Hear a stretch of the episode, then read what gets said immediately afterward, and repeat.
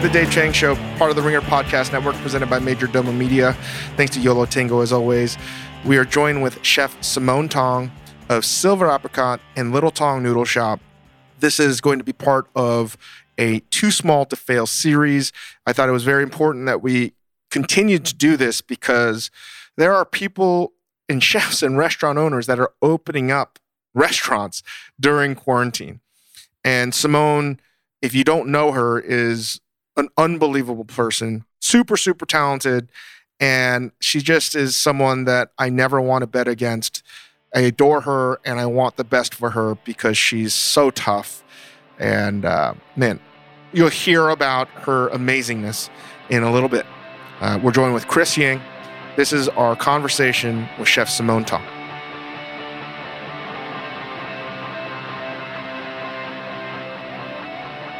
I am with Chris Ying, who has been my quarantine co host in most of the podcast.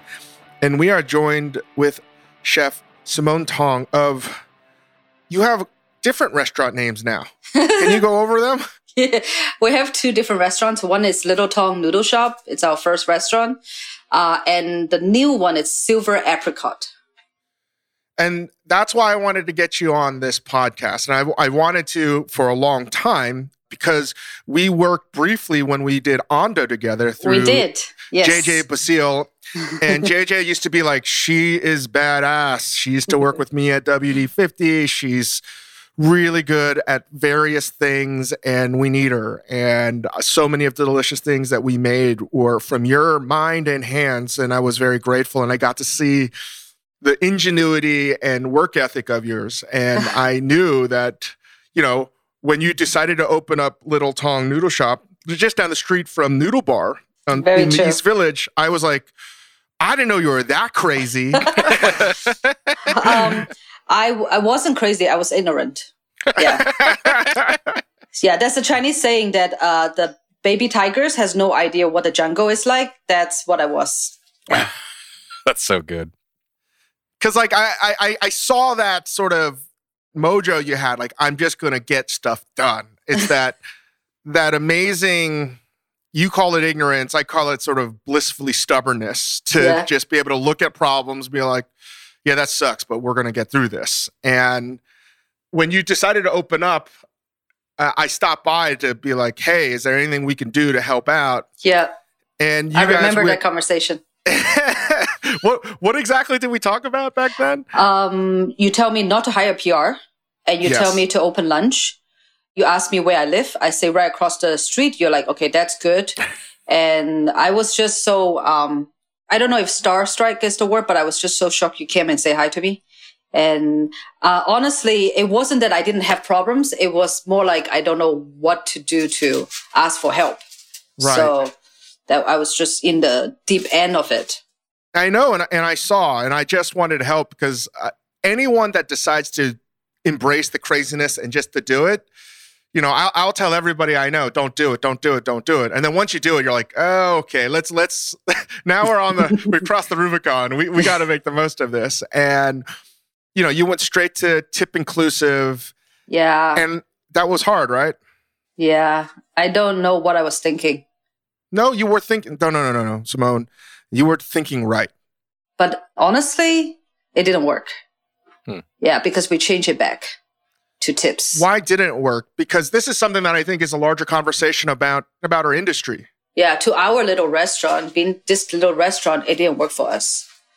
We couldn't support our labor percentage uh, versus how much money we generate. I was being idealistic, and probably I should have asked you, would you have said no to me? I mean, would you have said it's a terrible idea? Well, we had we obviously tried that when we opened up Nishi, Yeah. and One of my favorite restaurants. I was heartbroken as well because on paper and the ideology, it's very hard to say like that it doesn't work, and it works for us at Ko. Mm. But we have like a four to five hundred dollar check average, right? And you know, it was unfortunate that so much of the food that worked in restaurants that were tip inclusive had that luxuriousness or that high end vibe to it all. And Nishi was as bare bones as could be. And I think that there's a little bit of a penalty being an Asian American restaurant serving Asian food at a higher price point, first and foremost, right? Yes. I don't think you did anything wrong. If your ideas are right, you're just too far ahead of the curve. And Yeah. one of the things that needs to change in our industry and has to have legislation to do that, it would be very beneficial if we abolish tipping. And New York City seems to be the only place that makes that very difficult to do. And if everyone did it, then it's not a problem. Like That's again, not a problem. Yeah.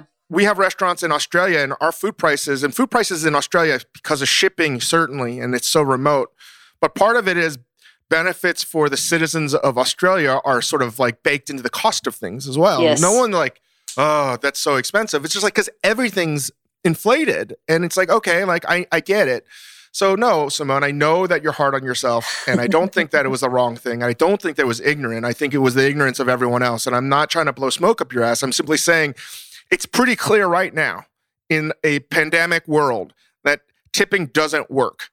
No. I guess timing wasn't right. Part of the success of everything is you have to be 天时地利人和 people, location, and timing. So one of the element didn't work, but Yeah. that's okay. I mean, but you got to try. Like I get timing wrong all the time. And listen, you know, most of our restaurants are still tip. You know, we still do tipping, and and Yeah. just because we know it doesn't mean we can. And I think that we're trying to find ways, and I think we're looking at government to sort of help pass legislation because I be think great. it's too difficult otherwise. Can you talk a little bit about that? Mhm. About what was the problem with the labor on, on the percentage because of time and a half and overtime and and forty to fifty hour work weeks? Well, I think our our initial thought was that uh, front of the reason why we want to not do tipping is because we wanted to give a better pay for the kitchen. Yeah. Versus um, how much the front of the house take home. Granted, they also work really hard, but the kitchen do so much work. And honestly, I also learned that um, because of my finer dining background, I think I do too much prep. I put a lot of work in a little noodle shop on those hardworking people because I feel like everybody should learn how to butcher chicken, how to butcher duck, how to cure everything in a in a setting that it's just selling noodles. So we do run into overtime, but I think most majorly it's because our uh, the the food check average is too low, and it's a restaurant that is selling noodles, but it got into uh, to a point that it's maybe too fancy. People want to stay there for too long, and the turn time is too slow. It worked when I just got the two stars, but it didn't sustain itself long enough. For whatever reason, I'm still reflecting on that. We just recently closed the East Village location Yeah. um, a month ago. We we say that we were going to close in March, but then we managed to uh, make it last for until the end of June because we want to do some charity work and cook for some hospitals and um, in collaboration with Rethink, also in part to try to hire some of my cooks back and whoever that wants are willing to work because they need to pay rent. But anyway, that was off topic. Um, No, it's not. That's on topic. you you closed a restaurant down, Yeah, Simone, yeah. and that was your first one, and you got two stars in the New York Times. It's a glowing review, and I think it was just the beginning. And it is still just the beginning for you because you're really fucking talented and you're very you. good at this. And Thank you. I know people, particularly of Asian descent, don't take compliments well. And I'm telling you, you, you deserve all of it. And it's unfortunate it didn't work out. But that didn't mean that it's not going to work out in the long term. All right. True. But you know what I learned? Restaurant business is hard. and I know you have told me that. My chef Wylie has told me that. But I was like, oh, yes, I get it. But I still, now I totally understand what it means that it is hard. It is hard.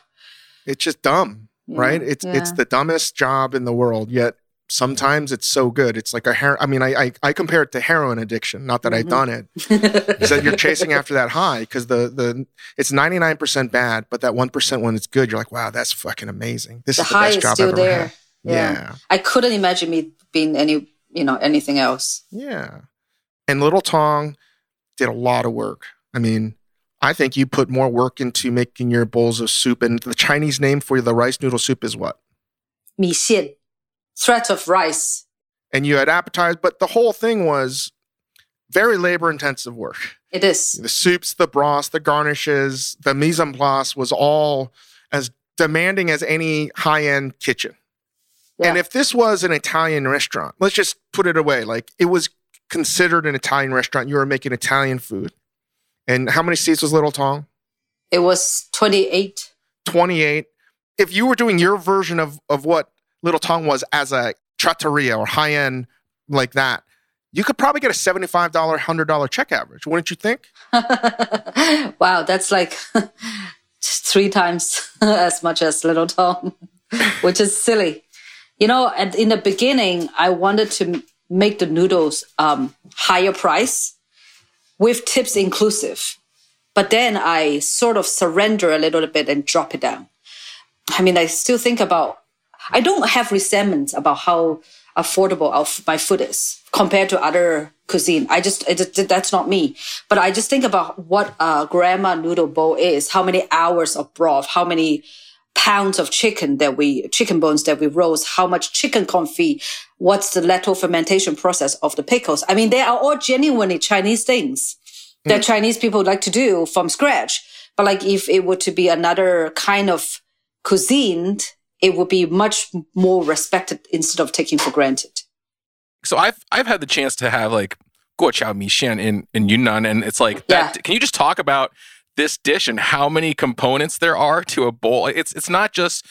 I know you don't want to compare it to other cuisines, and that's mm-hmm, not mm-hmm. really fair. But like, just yeah. talk about your bowl of noodles and how many different things go into something like this. Yeah, I'll tell you a, a spe- We did a special called guoqiao mixian, crossing the bridge, which is a classic famous mixian dish in Yunnan, and then it spreads all over China. Um, I mean, there's some uh, rice noodle Yunnan uh, mixian shops in New York also serve guoqiao mixian, which is crossing the bridge. And we did a special in the year of 2018. I did 18 different components, including including sashimi quality fish, cured duck, cured ham, just beautiful ingredients that we can find locally and instead of having like 20, 18 different plates, I put it beautifully in one bowl and then pour the broth table side, which is a trinity broth. It's like lamb, pork, and chicken bones. I just want to make it so good that, and then you know how much I charge? How much? Eighteen dollars and eighty cents.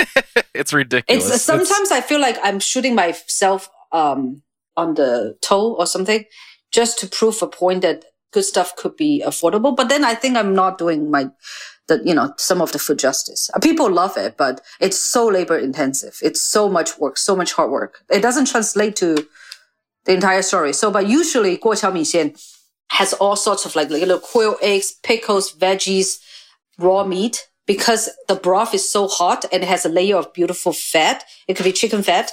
Uh, it cooks instantly inside. So all the flavors and aromas comes through instantly for you. Um, it's a very fun thing to do. That's why I opened a rice noodle shop because that was my favorite dish going back to China every time visiting my grandparents. Simone, if that was a spaghetti pomodoro or Alfredo or cacio e pepe, without a doubt, you could sell that for the mid 20s. I and know. that would literally just be not even maybe buying, buying your pasta, buying your parm, buying your black pepper, butter, which you shouldn't put in there anyway. Mm-hmm. Now, if you did this where it was a farce and you put all those ingredients and it was tortellini and blah, mm-hmm. blah, blah, you're looking now at the low 30s. Tip inclusive, you're probably looking at high 30s. Yep. I know That's know. one dish. I spend the money going to Italian restaurant. I spend that money going to Italian restaurant too. And that's why I I hope we can talk about this, Simone, because I hope that your child when he or she grows up doesn't have to deal with this shit. I don't know. I hope not. But you know, you know who t- criticize, who talks about my food being expensive though? Asian people, Chinese people. Exactly. my own people are not happy because my own people think that it's too expensive. But I wanted to tell them the quality and the ingredients are just part of the reason why it deserves this price. The other part is labor and location but quality ingredients, seasonality, and how much work we put on it, it it deserved the price, and that's not even half of what I should think it. No, it should. I, am telling you right now, your your bowl of soup with noodles, and I'm not going to say it in Chinese because uh, you guys are going to just laugh at me. Should have been in the low to mid 30s per bowl. That's the real adjustment, I believe, what that price should be. But uh, Chef David, the problem is who's going to come eat it. Well, that's why we're talking about this. Yeah. Right because it's not fucking fair, right? Yeah. It is not fair that part of this, I think, is the media. Part of this is, again, the Asian community. All of these are problems, but if you stack up the logic on this, it doesn't make any sense. And I think it's ignorance, it's bias, and it's a lower form of racism. Yeah, Right? I agree. And I don't think that our children should have to deal with this moving forward. I hope, right? It's better and easier in some ways to be Asians than it was when I grew up. And That's I hope true. that our children will have that really equality to be like, okay, I don't have to underprice my food for my own people or for an audience that is not from my culture. Yeah. It's something I fucking really believe in, Simone, because it drives me batshit crazy that you have to maybe go out of business because not of sacrificing quality, not because it's not delicious. And it's not because the audience isn't there, because people view it as too expensive. And that's fucked up. Mhm. Only in this country though. Because I, you know, I wasn't born here. I'm a new immigrant. I just got my citizenship last year, May. Very proud. But I grew up in Singapore. I grew up in Hong Kong. I grew up in Beijing, Shenzhen. Chinese food, there are a spectrum of price. And I've had very, ex- you've been to China. You've had Yeah. very expensive Chinese food in China. And they are like skyrocket price. And you also have like down the street, humble little noodle shop um, yeah, and, and uh, probably in Japan, Korea, they are, uh, there's a price spectrum, but here it seems like there's a cap that is too too rigid. It's suppressing us. We have to lower our head in I mean, order I to. understand. I understand like the sort of. I'll characterize it as like the parents' perspective of like, oh no, no, that's that shouldn't be. It's too expensive. You know, like I understand the economical way of life, the sort of immigrant outlook. Like, oh, I want to be able to eat for cheap. I want to eat this familiar food that I know for what I can afford. Mhm. But I think that like the, the work that has to be done is to convince that same group of people, our parents or whoever they are, that like if a Chinese American, a Chinese immigrant can come here and and succeed at selling our food for $35 a bowl, like that should be a source of pride. Because it's I, I think that we all place that that value transfers, right? I think that's what Dave is saying. Like if, if our food Yes. is looked at as cheap, our culture is cheap and we're worth less. Yes. Like literally And- worth less. That's Amen true. to that. And and listen, it can happen because you know why? It wasn't too long ago that people thought sushi was not something that they would eat. Hundred percent. And it wasn't too long ago that people thought that masa is a thousand dollars a person. No way. Now you have every sushi bro in Manhattan going to six to eight seat counters, dropping ungodly amount of money. And it's a lot of work and it's an art form. And I love it more than anyone else, too. I think Yeah. it's something I, I truly admire. But if it can happen with Japanese cuisine, why can't it happen with Chinese food and all the different pockets of Chinese food and Korean food? It can happen. It can happen. wh- it takes more than one person. It takes a lot of people and a few more years. A lot of takes, years. it takes a few more years, and I mean, and to be fair to Italian food, it that's how people looked at Italian food before too. That it had to be cheap, but No, no, no. Not, not only did it have to be cheap, Chris, yeah, when I started working in kitchens, which was after college, and I remember in going to FCI and one of my instructors in level five, they were talking shit about Alain Ducasse because he just got six Michelin stars. Mhm. And they're like, well, it's just glorified Italian food, Hmm. right? Like Italian food was seen as something that was like shitty. Mhm. And remember, there was a conversation about can a f- Italian restaurant ever be four stars? And in 20 plus years, look at the transformation. It can happen. it can happen. And I just, I want you to know that I have massive respect for you for doing this. Thank you know, you. it's the same sort of stubbornness that your mentor, Wylie Dufresne, has, who I love. And I would sacrifice so much for that guy because he is the true embodiment of what American chefs should be. You know, open minded and just amazing knowledge. And I think that's what you've tried to do. And, and it's unfortunate that you've had to close that restaurant down. And I really want to talk about your second venture in a second. But what I think about this is that it is hurts me to see the same sort of struggles that I've gone through, you've gone through. yeah. I don't know what to say other than I, I, I wish it wasn't so fucking hard. And I really do mean this now that we all have children. I really hope that the future generations will look back on and be like, wow, that's stupid. I can't believe that people didn't want to eat this way. Whether again, it's a white audience or an Asian audience, they're like, wow, that was pretty ignorant of us. You know, we really should have been supporting these trailblazers. You are a trailblazer in a lot of ways because you didn't want to make it authentic. You wanted to make it. That's why I think it's American. Yeah. Right. Yeah. And I think I'm, I'm still very, I don't know, hopefully I'm not, I'm a little less ignorant now, but I'm still very optimistic about the food that I'm presenting and the acceptance of the people. This is a very interesting time to open a restaurant. I wonder if you're going to ask me the question, why am I open, opening Silver Apricot in the middle of pandemic? But I also want to tell you, I'm being very pragmatic because if I open any later, I wouldn't have time to do anything about it because I will have a baby. So I have to open a month before this is born. And then earlier on, I can open because no, no but it's all a total shutdown. Uh, but it's very interesting because as little business as we are doing at Silver Apricot, I'm seeing the excitement and hope of people coming out and try our food. And I think every customer, mm. every guest that come and try our food have a different expectation, but so far they have been quite supportive. So I'm very, very hopeful, even though this is economically a very, very bad situation. it's a bad situation. That's why, again, I wanted, you know, reach out to JJ mm-hmm. and I was like, we have to get you on this podcast because we do have a platform. I do have a platform.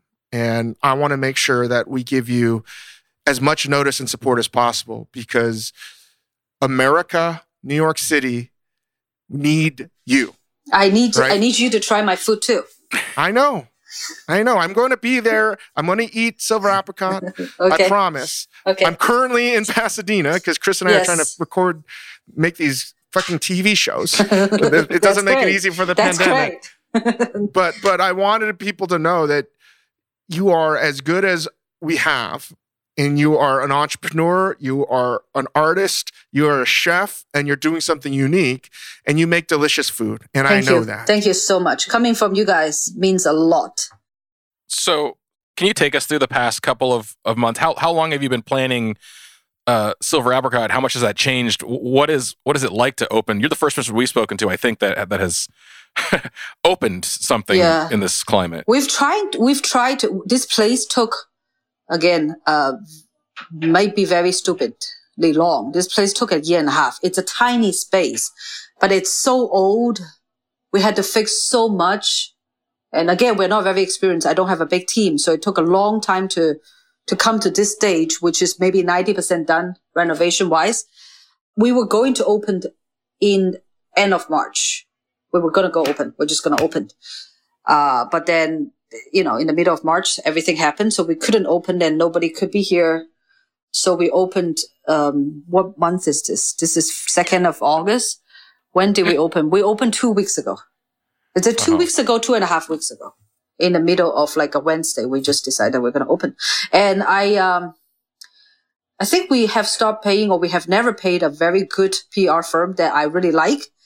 And so when we did open, I had a really good friend who used to be a PR person for my previous restaurant, she's like, okay, I'm going to just like, you know, write a bunch of emails and send it to Eater and maybe New York Times and some other people. And, uh, I'm like, okay, yeah, well, do whatever you want. I don't really like care because we don't have money or time. We're just going to open. So that's what happened. And I figure I only have three tables outside for outdoor sitting. How bad could it be? Like, um, and then it's delivery and takeout. And I'm like, since I'm not that famous, it's okay. We just do it slow. I don't have that much energy anyway. So we did it slow and it's been going okay. And we're still trying to work on every single details as much as we can with every single person that is in this restaurant, which is a four, four and a half like person team. Simone, you are tougher than I ever was or am. I mean, doing this all while expecting a baby any any day now. Yeah, um, it might be somewhat called irresponsible sometimes. I, I, mean, I hope you won't mind me saying this to our audience here, but we've we've alluded to a few times. Like Simone, you're supposed to have a baby in like five days. Yeah, and you open a restaurant. like, Uh, yeah. This is wild. Yeah, I'm. Um, I think it's because I, I, you know, interestingly, it might be because I'm not in Asia, so I don't have that much, that many aunties, uncles, grandmothers to like nag at me and be like, "You need to stay home. You need to stay home." So I'm like, inspired by Chef Wylie, used to tell me that his wife, when was uh, giving birth to Hillary, the second kid, she worked till her last day. And she came from the same university as I am, UNC Chapel Hill. So I was like, as a woman, maybe, you know, that's how we show strength. And if the baby is fine, I can work. But it's tough. It's tough. I, uh, mm, black out a few times and I know this has to be the last day that I'm in this kitchen. Today. Yeah. Because I, I don't think I can. Yeah. And then I just had a big meeting with my team and they are going to work on the new dishes and come to my apartment and let me taste the food because mm. they are, they are willing to walk the extra miles because I can't do it anymore. Mm. Anyway, that's what kind of team we have right now, which I'm very, very excited because they are willing to, you know, in the middle of econ- economic hard time and uh, pandemic, they're willing to do everything it takes to do this. Yeah. You know, we just described how stupid this business is, and we said 99 percent the dumbest fucking shit. But what you just described, Simone, is the one percent.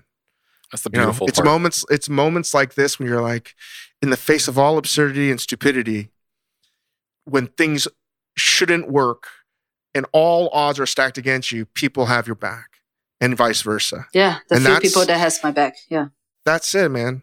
That is why this business is the best business. Before we go on, let's take a quick break to hear from our sponsors. Today's episode of The Dave Chang Show is brought to you by ZipRecruiter. As an employer, you've got a lot on your plate running your business, ensuring workplace safety, and much more. So leave your hiring to one place that makes finding qualified candidates fast and easy ziprecruiter.com slash Chang. ZipRecruiter sends your job to over 100 of the web's leading job sites, but they don't stop there. With their powerful matching technology, ZipRecruiter scans thousands of resumes to find people with the right experience and actively invites them to apply to your job.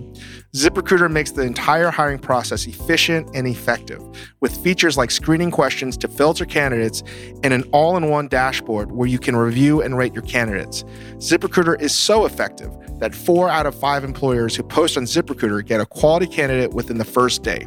And right now, to try ZipRecruiter for free, my listeners can go to ziprecruiter.com slash Chang. That's ziprecruiter.com slash Chang, C H A N G. ZipRecruiter.com slash Chang. ZipRecruiter, the smartest way to hire. Today's show is also brought to you by Mack Weldon. Mack Weldon makes the most comfortable underwear, socks, shirts, undershirts, hoodies, and sweatpants that you will ever wear. Their mission is to make sure that all of your basics and beyond are smartly designed with premium fabrics, and shopping for them is easy and convenient. I currently am wearing Mack Weldon. It is the only thing I've basically been wearing since quarantine. I love their shirts, their underwear, specifically their sweatpants. If you're going to invest in a pair of sort of quarantine clothing, this is the stuff that you should buy. Mack Weldon even offers a line of silver underwear and shirts that are naturally antimicrobial, which means they eliminate odor. They want you to be comfortable, so if you don't like your first pair of underwear, you can keep it and they'll still refund you, no questions asked. All Mack Weldon products are great for working out, going to work, going on dates, and just everyday life. The folks at Mack Weldon have even created their own totally free loyalty program called Weldon Blue. Level one gets you free shipping for life, and once you reach level two by spending $200, Mack Weldon will start giving you 20% off every order for the next year. An unbelievable deal. For 20% off your first order, visit mackweldon.com slash Chang and enter promo code Chang, C-H-A-N-G. That's mackweldon.com slash Chang and promo code Chang for 20% off your first order. And now back to the show.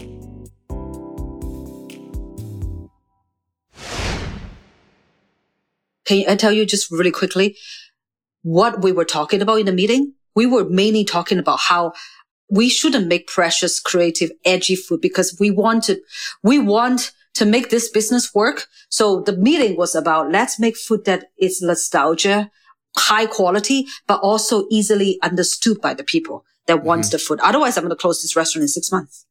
Honest to God.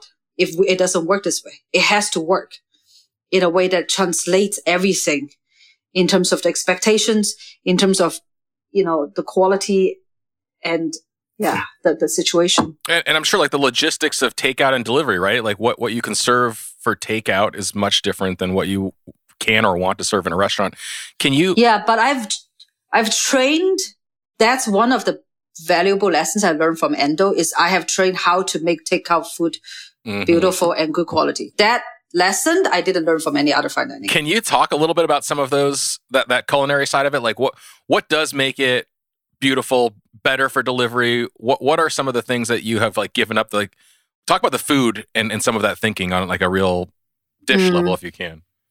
We serve this very beautiful light oil poached Arctic char with Trinity sauce that even though it's Arctic char, when you close your eyes, you you just taste exact. It tastes exactly like Chinese steamed fish because mm. it's ginger garlic uh, garlic scallion. So you know how they usually after the fish come out, they usually pour hot oil on the ginger scallion. Mm-hmm. I can't really pour hot oil on top because the thing will leak. So I made a Trinity oil to brush it on top of it, and then I separate the the steamed fish jus in another container. So it's two different containers. And then I obviously again separate the crispy skin that we dehydrated and fried into another container. So you get a beautiful poached fish with raw scallions, chiffonade, beautiful scallions and uh, pickled onions, ginger on top, and then with Trinity oil and the fish sauce separately with the fish skin. So when they opened it, and we also tested and tell people how, how many seconds you could microwave if you want a hot fish versus a lukewarm fish. A lukewarm fish is perfectly poached. Hotter fish is how you would want to eat it as if you are older generation Chinese. Uh, but it all well, comes out to be the same flavor. I don't think you thought about this dish enough. Yeah. I think you need to think a lot more about it. but you just have to get you just have to get the right. No, uh, Simone, can I? Uh, how, how, what's the price on this dish? Twenty four dollars. Too expensive. I mean, come on. It's too expensive. I'm not going to eat that. That's just too expensive for what but it the is. Char- it's going to be $12, dollars I know, chef, but the ch- I can't make twelve dollars in West I'm, Village. I'm joking. I'm joking. I know, I know. But it's it's part of a tasting set, which is only $55 for, we call it a three course tasting, but it's actually a five course tasting meal. We, we don't want to call it five course because we are afraid that if uh, we say five course, people are not going to order it in the weekdays. Which honestly, right now, not many people are actually ordering takeout and delivery, which I understand because you will probably order from Maria, you know, a better loaned fine dining restaurants for tasting menu, but they come and sit down and uh, sit outside and eat, which is good enough for me.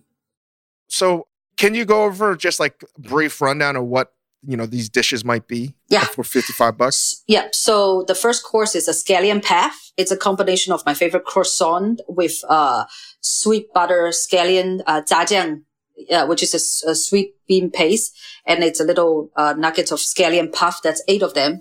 Uh, second course is a cucumber melon salad with uh, fennels. It's a black vinegar ram vinaigrette with uh, brown butter solids.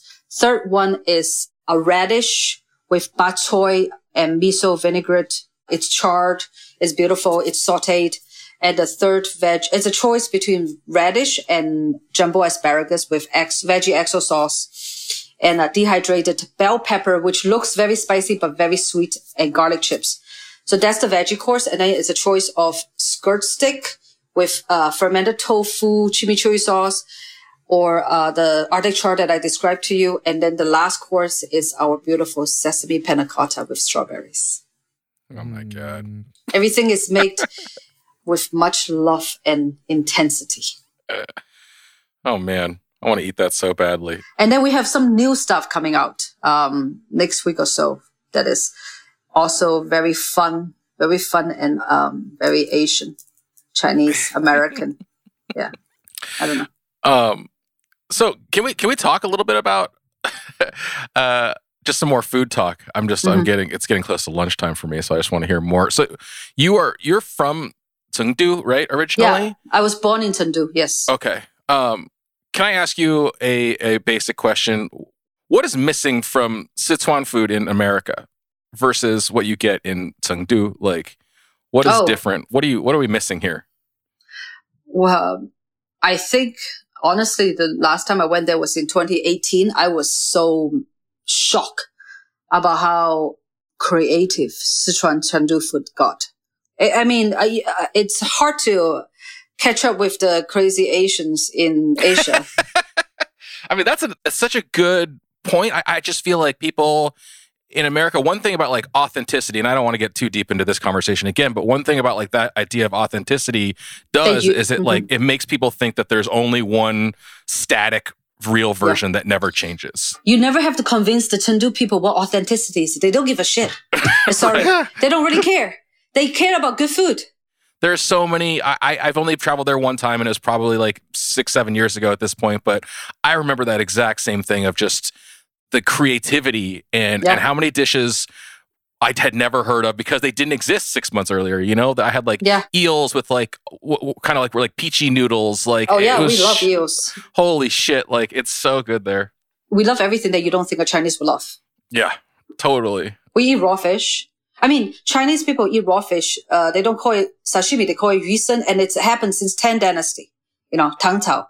And it's just that it's just that um, we were never we never spread those part of deep culture to America. It's not because we don't have it.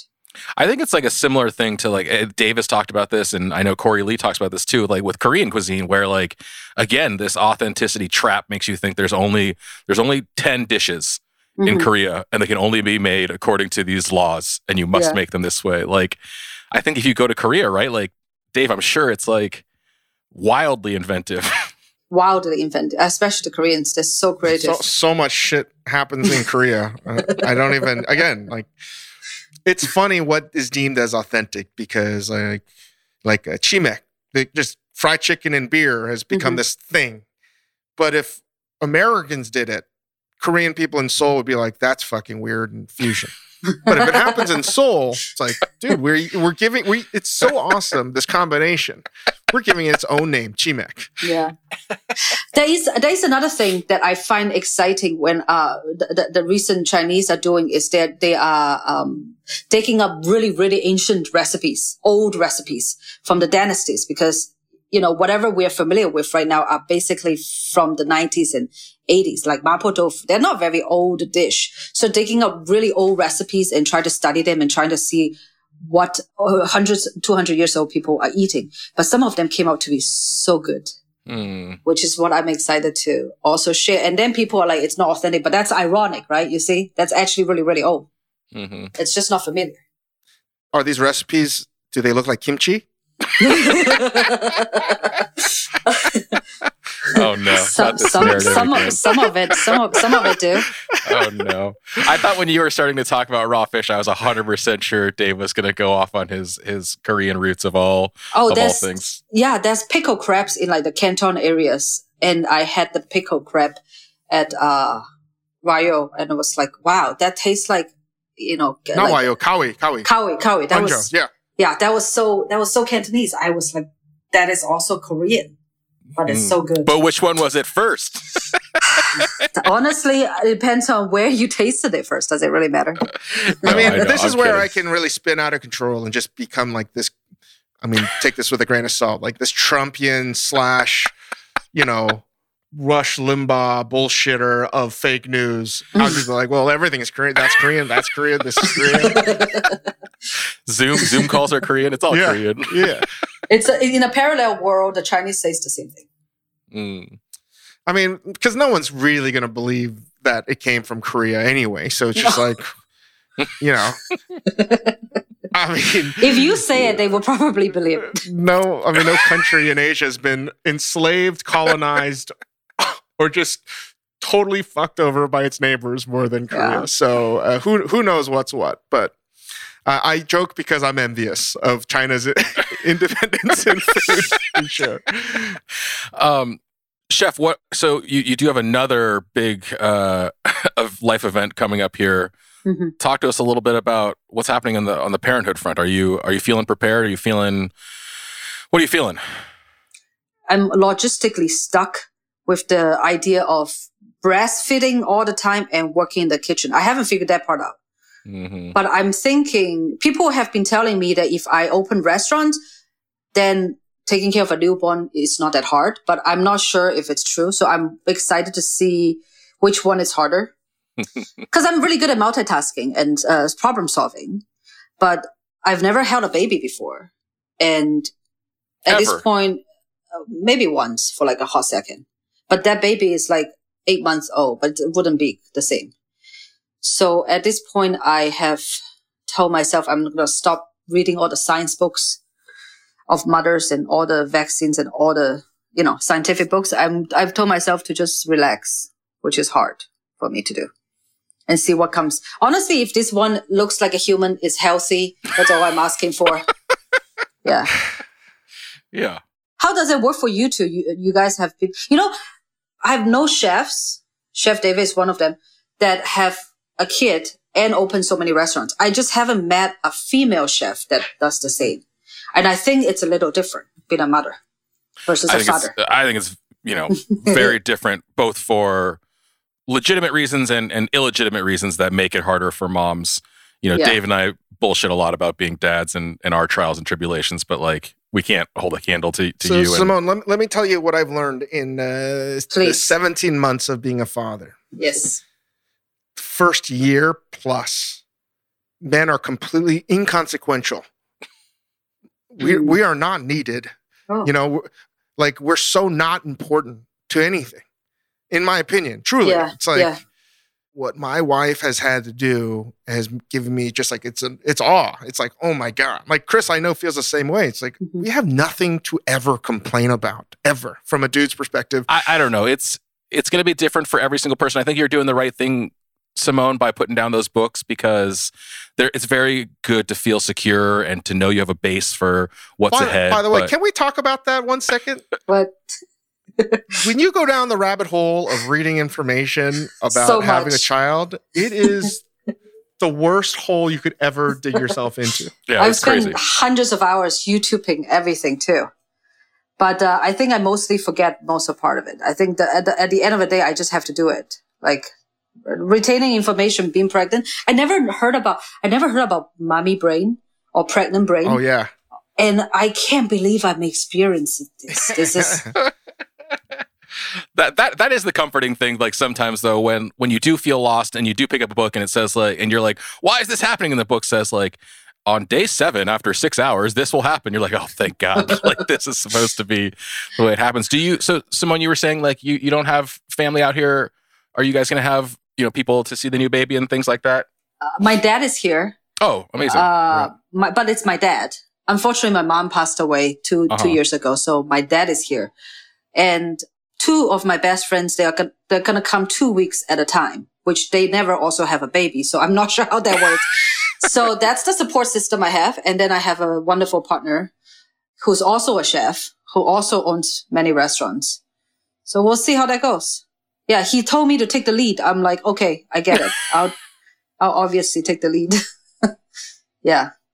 But I feel like he was telling me two days ago when, uh, on Saturday after I came home, I, I honestly, I cried. I was like, this is, I feel so guilty because I was busy. I'm not cooking, cooking at a restaurant, but I was busy standing there for hours talking to customers. I feel so bad that I'm pregnant with this baby. I hope he's fine because I'm so exhausted. And he was telling me it's natural for every working woman to feel the guilt about the career and the child. So I don't, I'm just, I don't know what would happened to Uh, me. you know, I think that's that's very legitimate. But and, and actually, I I do think that the core of what Dave was saying earlier really is that while we may feel useless, like fathers should feel that same guilt too. Hmm. You know, Well, we that's should. that's that's really su- summarizes for me, Simone. Is I I found myself early on saying when someone said, "Oh, you, you have a baby," or like "We have a baby," you Mhm. know, like or like I had a like we had a baby. I was like, "No, no, no." What I've learned is I did nothing. My wife had the baby. Hmm.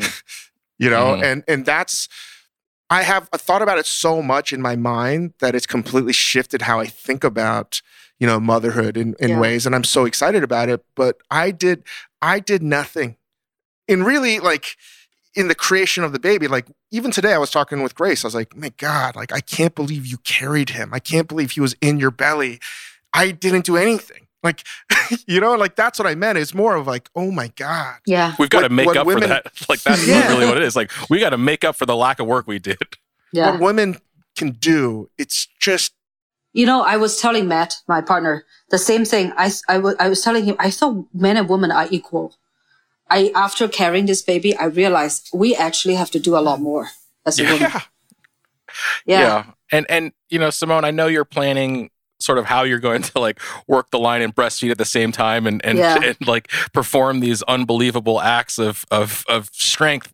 But I, you know, I I do hope you'll also realize like how hard that is and, and that you deserve Oh man, you are you are just amazing, Simone, and and I, I really want you to have a very healthy baby. Yeah. I want you to Thank have you. a successful restaurant. I want you to not be stressed out, and and I just want the best for you. I, I genuinely do, and and um Thank You you. know. Thank you, chef.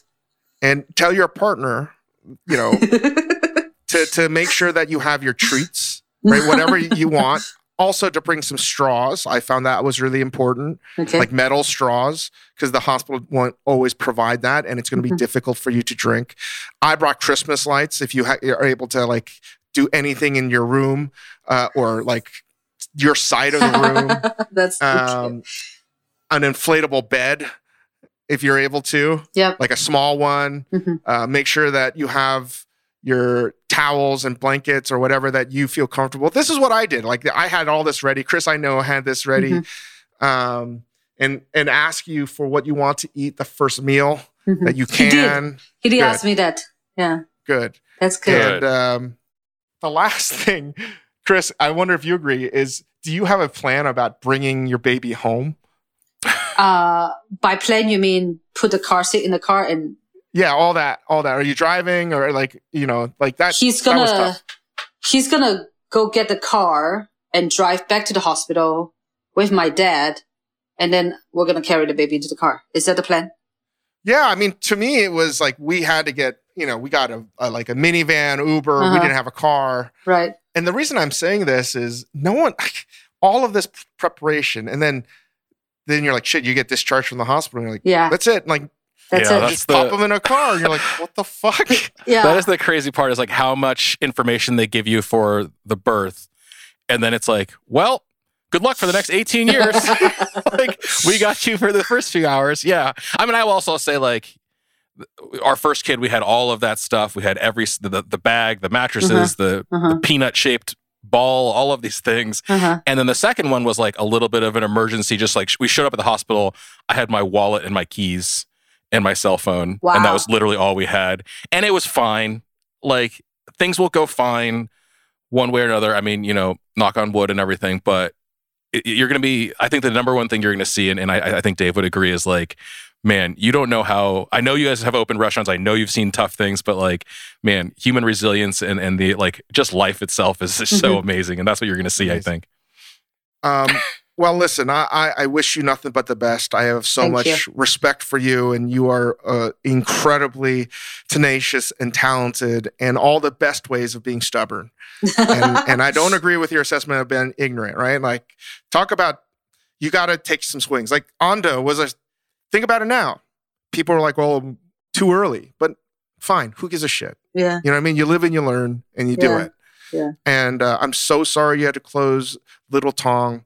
And I wish you nothing but the best. And I hope that everyone that's listening, even if you don't live in New York City, call someone you know, order many, many times from Silver Apricot. Thank Sounds you. delicious. I can't wait to try it. Thank you. Thank you so much. Please come back to New York whenever you guys are done with the other things in California. Stay healthy. And just one thing to add. Our second location and third location of Little Tong are still there. Just the first location is gone. Uh, but thank you very much for the opportunity. I will do you guys and myself proud to continue building Chinese food, Asian food in this country. Thank you. You rock, Simone. Thank you for joining us.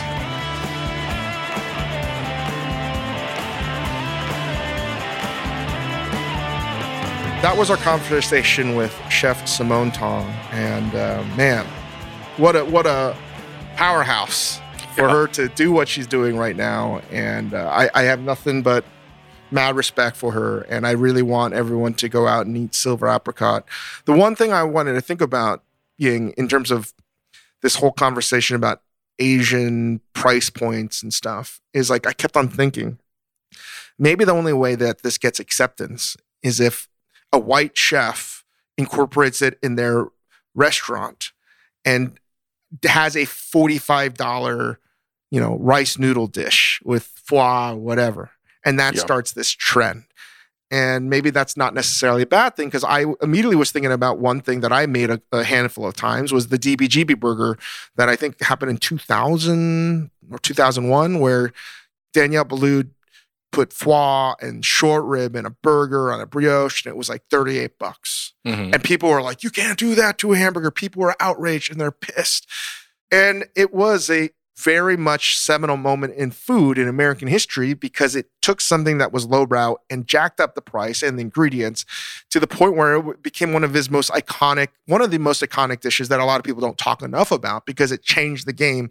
And that really led this whole movement towards charging more for burgers. And the second one was in Minetta Tavern when Riad and Lee Hanson were there. And they opened Minetta Tavern in New York City in the West Village. And they did the black label burger. And it was like a 38 or $42 burger and they basted it in butter and it was a special LaFrieda thing. And no one ever said, I mean, some people said that's too expensive, but everyone had to try it. Mm-hmm. And it's these outliers that people don't realize that shift things in different ways that people don't realize until you can connect the dots after the fact.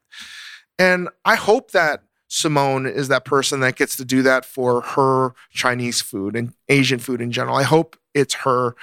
But you know, sometimes I think maybe it's just going to be someone that's a white person, not a white person, but you know, yeah, someone that like it's not the story that they're trying to say.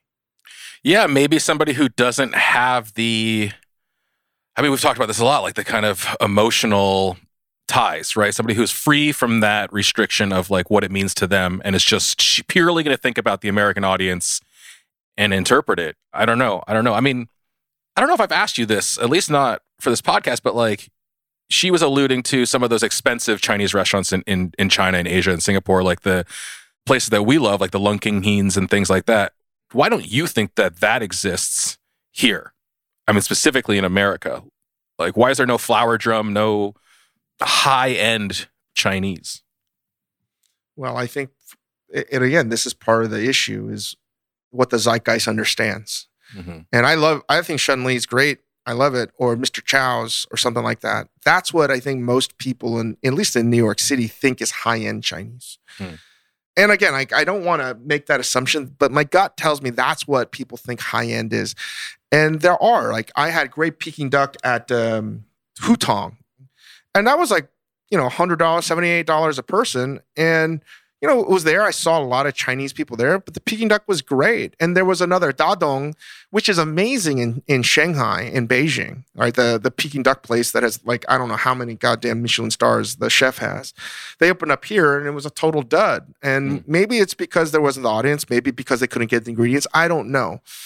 But I just think we are many years away from having high end Chinese where people go into banquet room and they just drop stupid amounts of money and there's all kinds of liquor consumed and fucking feasts. Yeah. And that we just don't have that clientele. It's a putting everything aside, putting the sort of race stuff aside, the sort all, all everything aside, all the sociocultural questions. Like it sucks because you and I both know that that is like among the best kind of eating you can do. It's so much fun, and it's a it's a feast. It's so fucking but fun, it's, man. It's it's a matter of time. I hope that before we have versions of that, and and if it doesn't, it doesn't. But I think about this a lot, and it pisses me off that Simone isn't able to sell her food at the price point that she should. But before that sort of wider acceptance of high end Chinese food happens, I do think Asian communities that want acceptance really need to accept the outliers within the community that are trying to push the boundaries. And Simone is one of them. And I, I, wish nothing but the best for Simone, but we should really look at our own actions and stop complaining, oh, that's too expensive or that's that. Is, is just look at what they're trying to do because if Simone's able to have her noodles and she still, to, you know, has a little tong location, it's just the one in the East Village closed. Uh, so you can still have her noodle soups if that winds up being crazy successful, that changes the game for so many other types of Chinese food. Yeah. Yeah, I think I think what you guys were talking about is is right. I think this starts actually with Asian people themselves solidarity, more man. s- solidarity and self worth. You know, believe that we're worth it. Believe we're worth higher prices. I mean that in some ways it's not so different than the podcast we did. It- is very different, but that same kind of challenging. The only thing that's the same is challenging your own community. Is when we spoke about actually many people that didn't quite understand or were too sort of preoccupied being a model minority for Black Lives Matter, Mhm. right? Like can't rock the boat, or it's not something that you publicly want to do. Mhm. Um, and I just think there's a lot of shit talking that happens in in all societies, but particularly Asian cultures. The passive, quiet whisper of shit talk is not good. And um, if Simone becomes what she should be, think how like wonderful that is for everybody. It's it's. This is why I get so mad at our industry, because we're celebrating the wrong things and we're Yeah. focusing on maybe not enough on on these things. Anyway, I, I could talk on and on, but I was really thankful that um, she joined us and and uh, you got to make lunch. I got to make lunch. So give us five stars, however you rate this, and uh, support Silver Apricot and go visit Little Tong. And thank you, Chef Simone.